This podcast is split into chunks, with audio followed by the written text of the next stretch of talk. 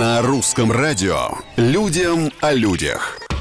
Привет, с вами Петр Кузнецов. И, как всегда в этих программах, необычные истории из жизни, казалось бы, обычных людей. В Новой Зеландии дошла до адресата посылка, на которой вместо конкретного адреса получателя было указано. Внимание! На ферму, которая расположена на длинной дороге с коровами, рядом или напротив паба. Сотрудники почты рассказали, что обычно в таких случаях отсылают коробки обратно отправителям, но тут решили сделать исключение. Подзаморочились и разместили пост в социальной сети. Через несколько часов хозяин сам пришел в почтовое отделение за посылкой.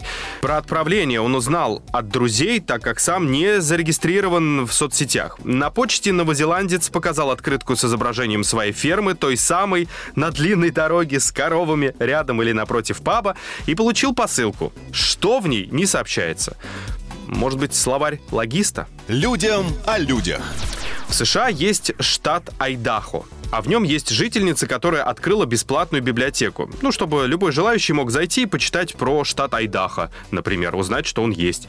Женщине ничего не надо взамен. Это просто доброе дело. Настолько доброе, что библиотека находится в пне столетнего тополя.